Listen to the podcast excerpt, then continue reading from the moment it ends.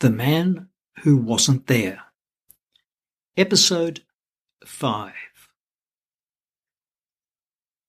I want to tell you about a colour photo that the prosecutor showed the jury with no objection from the defence at the Sue Neill-Fraser trial in 2010.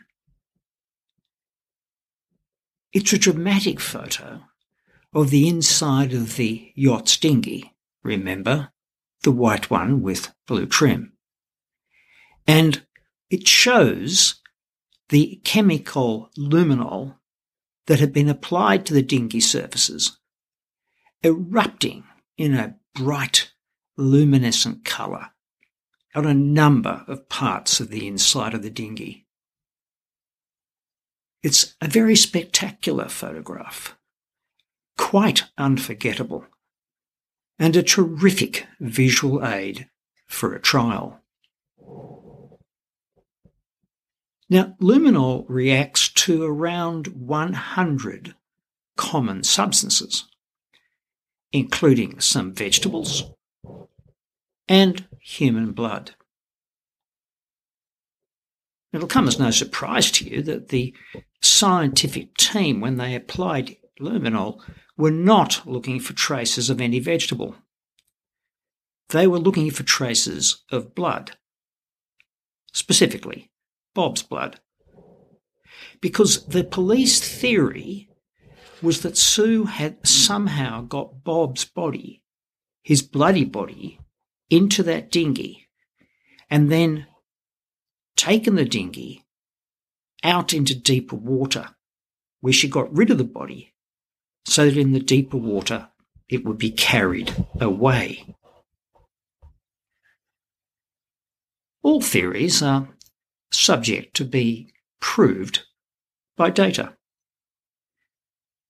And the data in this case was that there was no blood in that dinghy, and the technical officers who gave evidence for the prosecution about the testing of the dinghy knew when they gave that evidence that there was no traces of blood.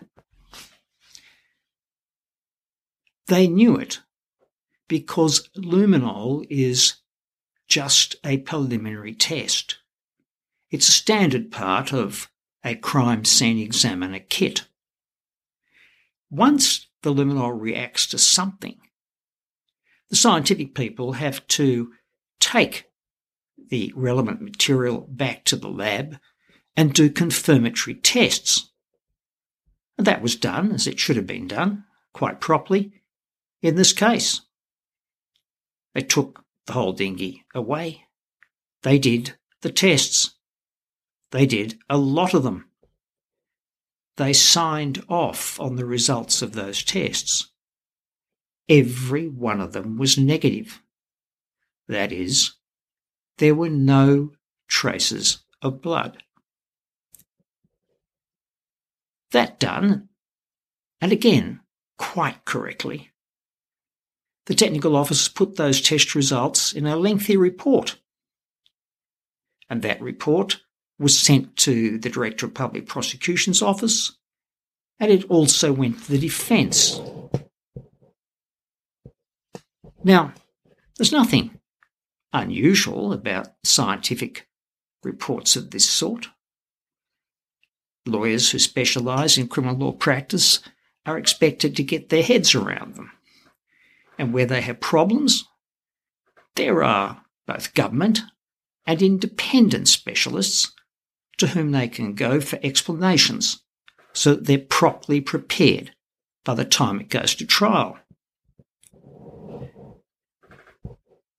Sadly, in this case, we know that the prosecutor never read that report. He admitted that in writing in November 2017. And at the time when he admitted to not reading it, he also admitted to not being sufficiently on top of the science. The other thing he did and I shake my head at this every time I think of it. is he blamed his subordinate. So, we've got a report. We've got scientists coming to give evidence about it. And we've got a prosecution that's not prepared. But neither were the defence prepared. We know that they at least looked at the report because there are notes written on their copy of it. But we also know that they never asked any of the obvious, necessary questions of those scientific officers when they were giving evidence. One would have to assume that they too never did even the minimal necessary preparation. The sad results of this sad confluence of mismanagement and ill preparation are as follows. First, the prosecution put a useless but spectacular photo in front of the jury. It became an exhibit. Now, when we put evidence into a trial, it must pass the test of relevance. That is, it has to go towards proving something that's at issue in the case. From what I've already said, it should be clear to you that the mere results of a luminol test are not relevant at all. It's the confirmatory tests, in this case the negative confirmatory tests, that are highly relevant.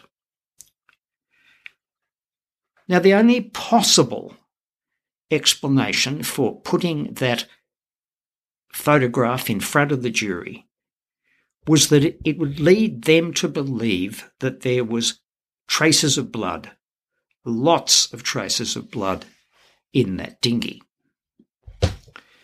Now, if the defence had been prepared, they would have objected in the strongest terms to the attempt to tender that photograph. But apparently, they stayed silent.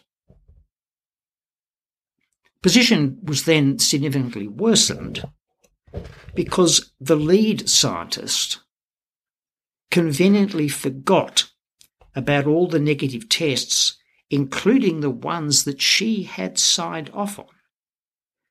And instead, she spun a line about how she could tell when the luminol was reacting to blood.